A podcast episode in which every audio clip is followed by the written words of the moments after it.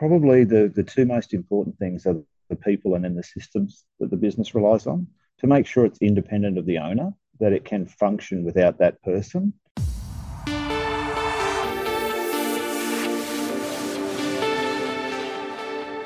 Welcome to Long Term Thinking for Business Success, a show for and by business owners. Each episode will explore how to beat the odds and create a sustainable business and the life we've dreamt of. Today's guest is Noel Scully from NEM Australasia, a company he started over 20 years ago with two colleagues. Hi, Noel. Welcome to the Long Term Thinking for Business Success podcast, and thank you for joining us today. Just to start things off and get our conversation going, can you tell us a little bit about NEM Australasia? What's the change you want to make? Or to put that another way, what's the vision you're trying to deliver for your clients? And who do you hope to help? Thanks, Rick. Mostly we're trying to make businesses get to where they want to be faster than they could on their own. That means helping private business owners accelerate the performance of their business to get their outcomes. So, our typical market is what people would loosely call SMEs that range in size from sort of two to 200 million, um, usually family owned, but not always. We go and help them achieve what they want to achieve. For our business, it's quite different.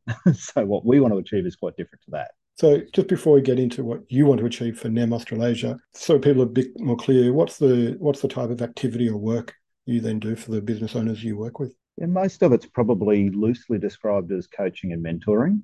Consulting is a is a hard word to use, drawing the best out of them and getting the best out of their business. So applying best practice to their particular circumstance. It might be something in sales and marketing, might be something to do with people, maybe general strategy, but not all the time. And do you work in specific sectors or markets? No, it's really general because the work comes from referral. We'll basically go anywhere that's important to the referrer. The type of business doesn't matter so much because the owner is usually the expert in that business and their issue needs something else. You mentioned earlier that your vision for NEM is quite different. What's your vision for NEM and can you talk us through that a little bit? Well, we really wanted to be the largest boutique advisory firm in the country, probably pretty close to that. We want to grow a bit more, obviously, and be recognised as that. That takes a bit of effort.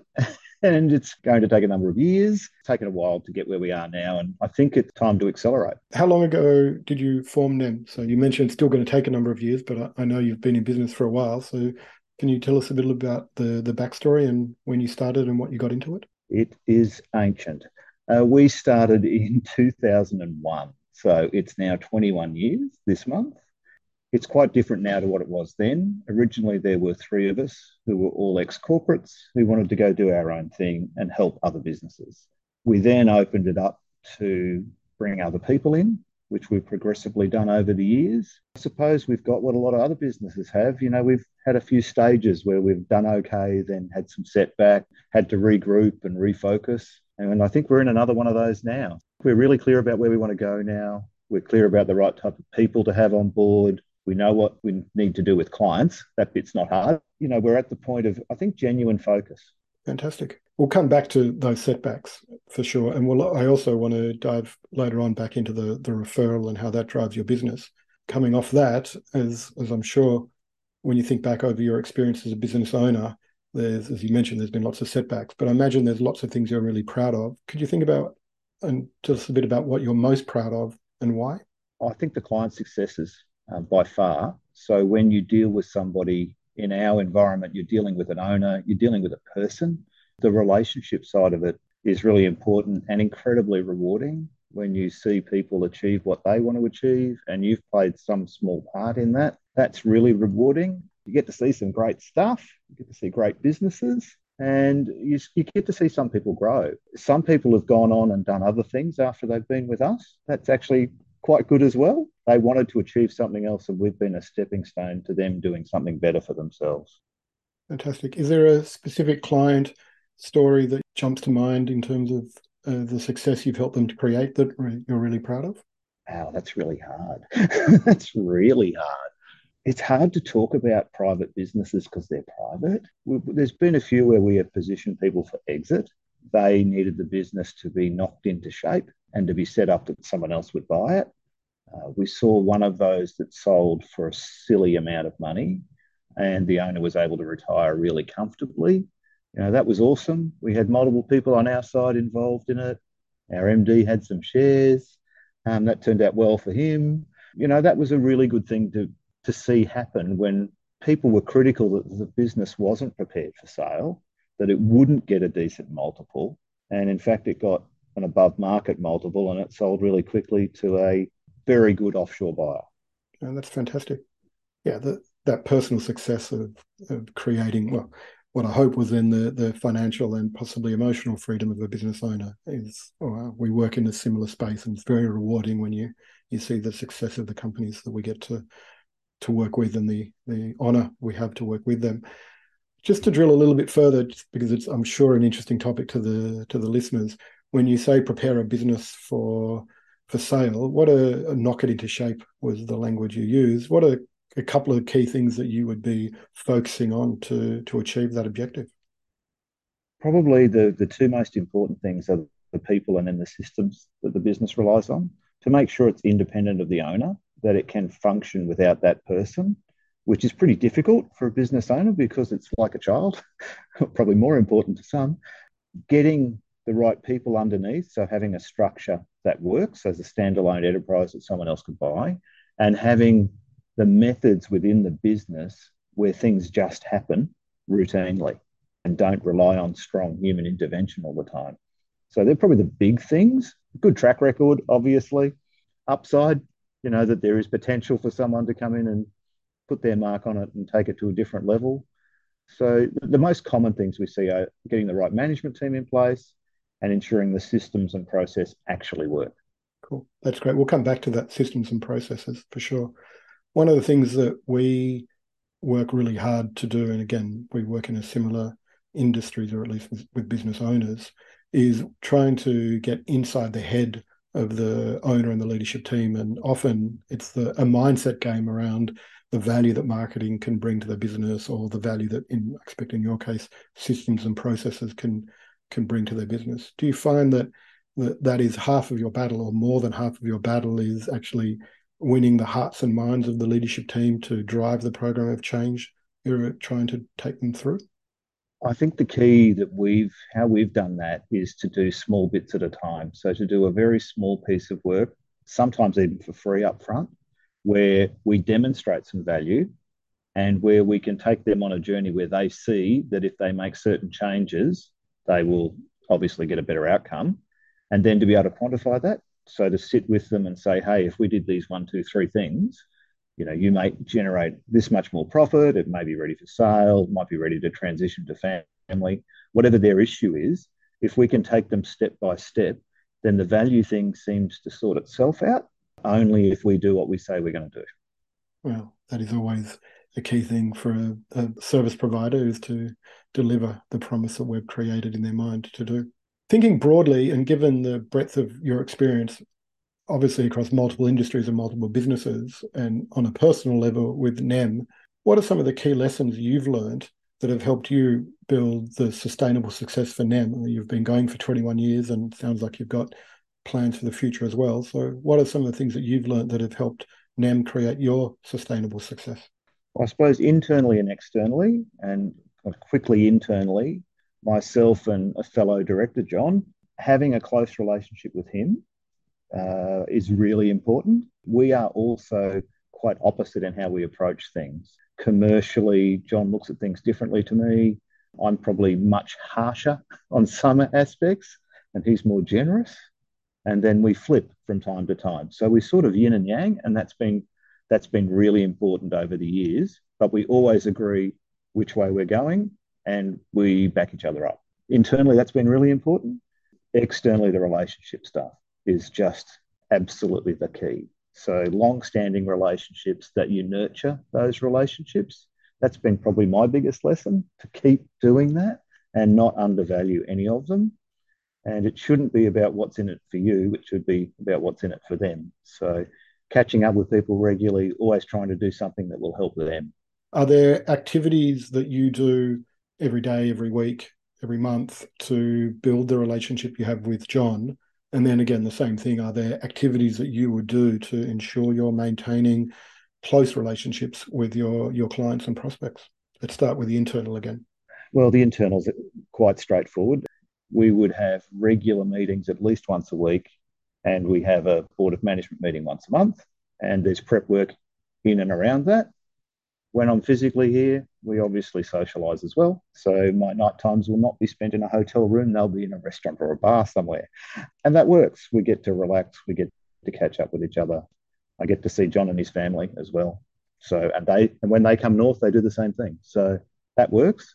It sounds like there's there's a level of formality. Obviously, the the board management meetings, as you said, there's papers to prepare for that, so that's definitely a formal meeting. Is the the weekly meeting also a, a structured, organized meeting, or it's a, a, fixed time in your diary, so you know you'll catch up, but the the meetings can be quite different week to week? And then uh, on a third level, I assume the, the daily catch ups are whatever's the most pressing issue of the day. So what's what's what's structured or organized within the, the three levels of catch ups? Yeah, the monthly meeting is definitely structured and follows a set format with set attendees. The weekly one is more casual and it's meant to be a group get together. So it's not just the two of us, it's everybody else and people sharing experiences, what's on, what's not on, or we might pick a special topic. Then the day to day stuff, which tends to be one on one between John and myself, um, usually it's the end of the day, but sometimes it's the beginning of the day. And then if an issue pops up, you know, we might quickly jump on Zoom or Teams um, just so we can actually see each other and talk something through. So that's on demand. You know, if, if one of us rings the other and can't speak at that point, you know, we always ring each other back promptly, all that stuff. It's all those simple things. It's always lots of little simple things that add up to a significant effort or change. And then if you then take the same question externally, are there techniques or activities that you you religiously follow to ensure you're maintaining your relationships with your your clients and prospects? I suppose with the referral network is that's where I spend most of my time. And I would try and structure my month around how many times am I going to try and see people. It's usually once or twice a month for key referral partners. And at every meeting, I'm trying to schedule forward what's the next thing we need to do and get some agreement on that. Usually that's around a project that's going to make sense to them, obviously. Um, it doesn't have to be work though. For example, last night I went out to dinner with someone. Um, that's that was my catch up for the you know for a three week period. So three hours, and it was awesome. Yeah, I'm sure. A lot of fun, um, no doubt. I said I'd come back to, and given you've now mentioned referral a second time, often when we think about referral, we we think about how a current client could refer us to somebody else. It sounds like you're talking about more of a formalized or referral network and partners that drive referral to you. Can you just explain a little bit more about what you mean by referral and how how that method of lead generation works for NEM?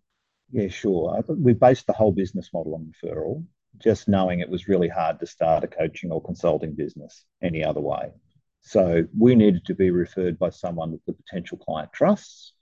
And we initially set out to build relationships with professional services providers, typically accountants, and secondly, we were looking at the business banking network. Um, that's in days gone by. That network just doesn't really add any value at the moment. The, bank, the banks have changed too much. Businesses like accountants or you know more general professional service providers don't do what we do. If we can build trust with those people and get an opportunity to have a discussion with a client, then we have an opportunity to pursue a relationship to a level where it it may be mutually commercially advantageous. I spend a lot of my time building those relationships. When you work with an accountant that refers a opportunity to you, is there often, if not a, a, formal kickback, but is there often the project that you do for the client will then deliver work back to the accounting firm? So there, there definitely is a, a value opportunity for the referrer.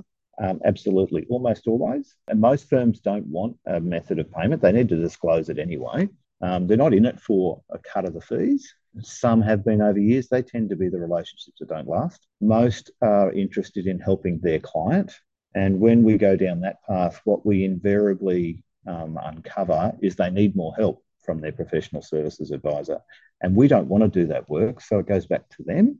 The only other instance that we've seen quite frequently is when we go out and have a chat, we uncover information that firm wasn't aware of the client could be considering leaving, for example, because of an issue, and they're prepared to tell us. we are then able to save the relationship or at least attempt to save the relationship. And that's happened a number of times this year, which is um, which has been really interesting.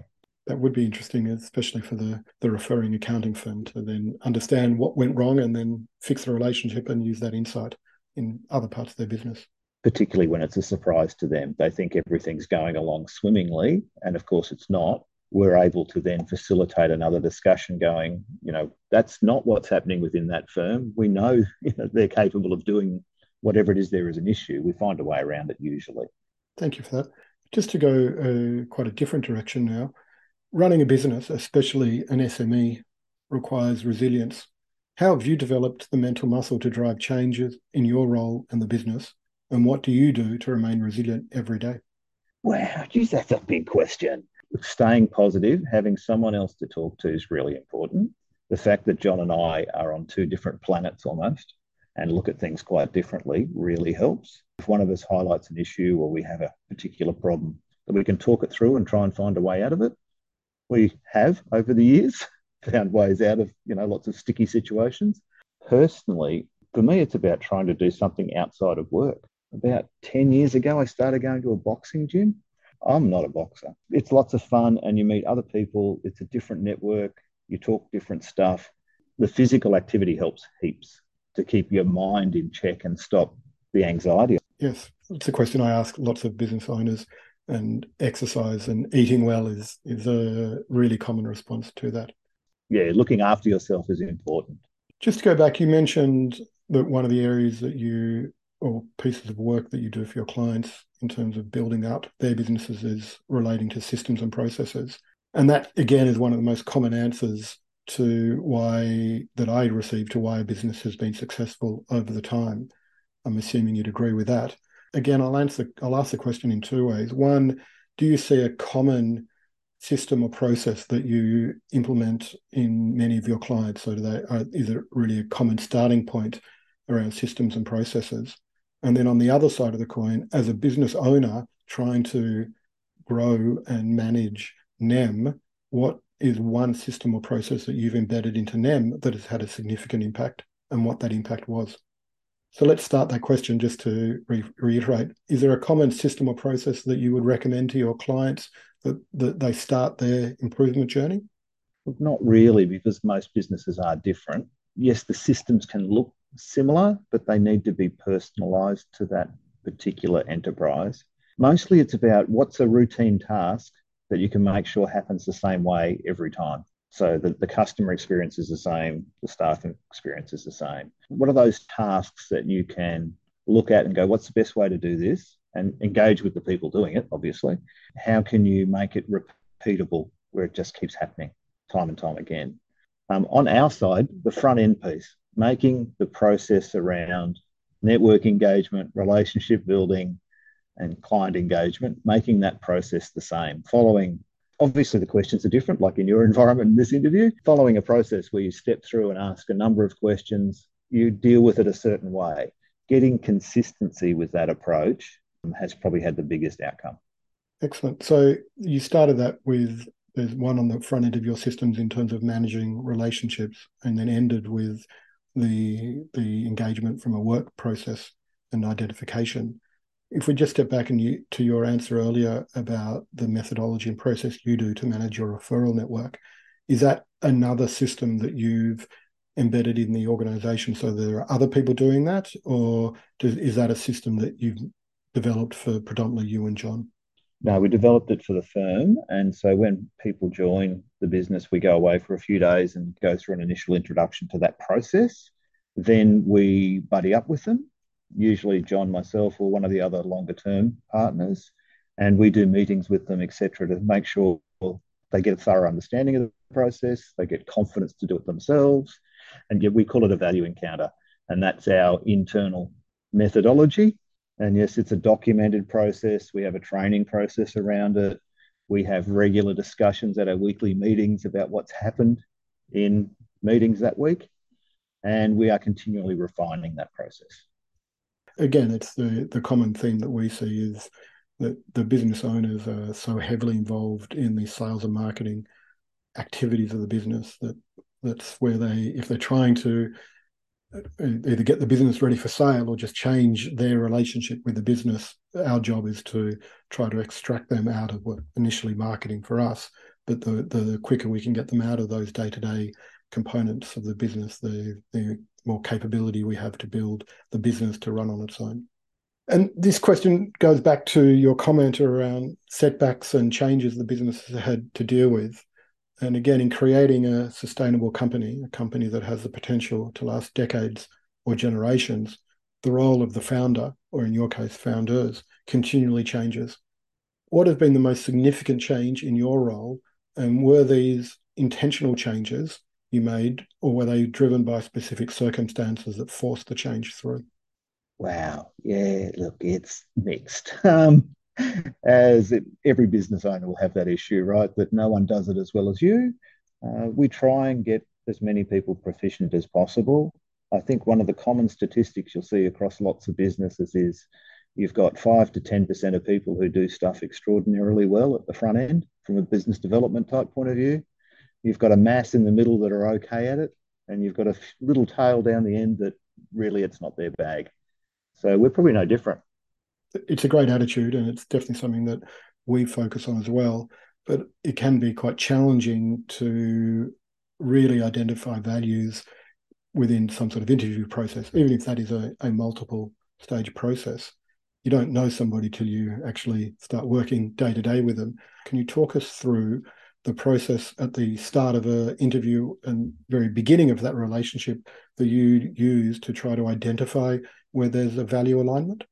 Probably the most significance goes back to recruitment. Where we've had issues in the past is where people might leave and take clients with them, for example. And we had a substantial loss of a client base before COVID, which was a, a life threatening moment for the business. And we had to have a really hard look about what do we need to change. When we're recruiting people, we're looking for a certain type of people. You know, there's there's contracts and all that stuff but underneath all that, you're looking for a value alignment. And probably the, that would be the most significant change we've made in the last 10 years was to align values of the firm with the values of incoming people and being really strict about that. That if they don't meet our value set, they can meet the experience and capability set. But if they don't meet our value set, then we shouldn't allow them to join the business. Uh, I think that's a really interesting insight. The the exposure of that of the candidate to other people in the business gives the candidate a good understanding of who NEM is, but also gives your colleagues a, a different way to explore the values of that of the candidate coming in. So that's really interesting perspective. As a follow up to to understanding the interview process, are there any favorite questions that you like to use to explore a value? We'll go through a fairly standard interview process well, one of our fairly standard, where we go through their background experiences, delve into it, um, talk about their network, other environments. Multiple people here will talk to the same party, um, and we will get feedback from, you know, half a dozen people maybe, and then we'll critique where they're at. We've been recruiting this business for you know 19 of the 21 years. It's um, we've got a little bit better at that over the years we've refined that process. It's probably not well documented, Rick. Thanks very much. it's a system we follow, but it's probably John and I making sure we get the initial process right and then having other people go and meet in a casual environment typically and find out what that person's like. Um, we look for their experience. What have they done that validates? If we know they need to be reasonably strong in relationships, we would want to explore some of their prior business relationships.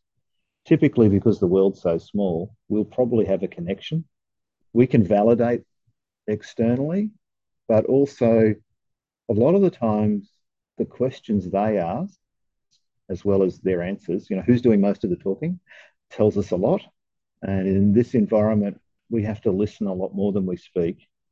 So if someone is naturally inquisitive and shuts up and listens to the answer, and you can demonstrate that they're listening, that gives us enormous insight into how they conduct themselves. So little tricks like that have worked really well. That's great. Again, thinking long term, what's the next key strategic initiative that you're implementing to continue your success? And what do you hope that that initiative will achieve? referrals are the key to the business, and developing long term referral relationships has always been important to us. Most have relied on our staff developing relationships with their networks. The biggest change we've done in the last few years is to do some for the firm. So it's not linked to an individual partner. It probably means it's mainly linked to me or John. So we are developing referral relationships now that we hope to embed ourselves in. And by that, I mean we may even have joint ownership. That's a quite different strategic outcome. Where if we link to a larger professional services provider that doesn't do what we do and we become that resource, and likewise, we develop their business because we know how to do that and they don't have that capability. So if we can embed or have a, an embedded referral partner, that changes the game for us dramatically. It's not about positioning us for sale, which I now I know sounds totally against what we would say to other businesses, but we want to be positioned for sale. We're not necessarily looking for one. And having that sort of embedded relationship with someone creates the opportunity for liquidity of, of the business. Right. Excellent. Thank you for that. Is long term sustainability of your business, of NEM Australasia, something you intentionally think about and discuss with your leadership team? And if it is something that you you share and discuss, how frequently and how regularly do you visit the the long term plan versus the the quarter or twelve month plan? We would talk about it in the formal monthly environment every month. It's on the agenda. We talk about it with the whole group, everybody, um, six monthly when we get everyone together. John and I were talking about it before I walked in here. It is top of mind that we have to stay focused on where we're going strategically. I will be giving him updates every month of where I think I am with the ones I have to do with my part of that plan. So we are quite frequently doing that. That is the massive change in the last few years. That is a focus. And we're not allowing ourselves to be distracted by some other stuff that doesn't really matter. That's great. That dedication to continually revisiting it is is phenomenal. What sort of horizon are you you you thinking about? So it's obviously longer than than the quarter and the 12 months, but vision wise, how far how far forward are you you thinking and looking about? Three to five typically. So three to five years, and we're probably one and a bit in. So yeah, I've spent the whole year doing a sort of you know groundbreaking year, the hard work of getting some relationships just moving, being able to see people, you know, starting this year has made an enormous difference.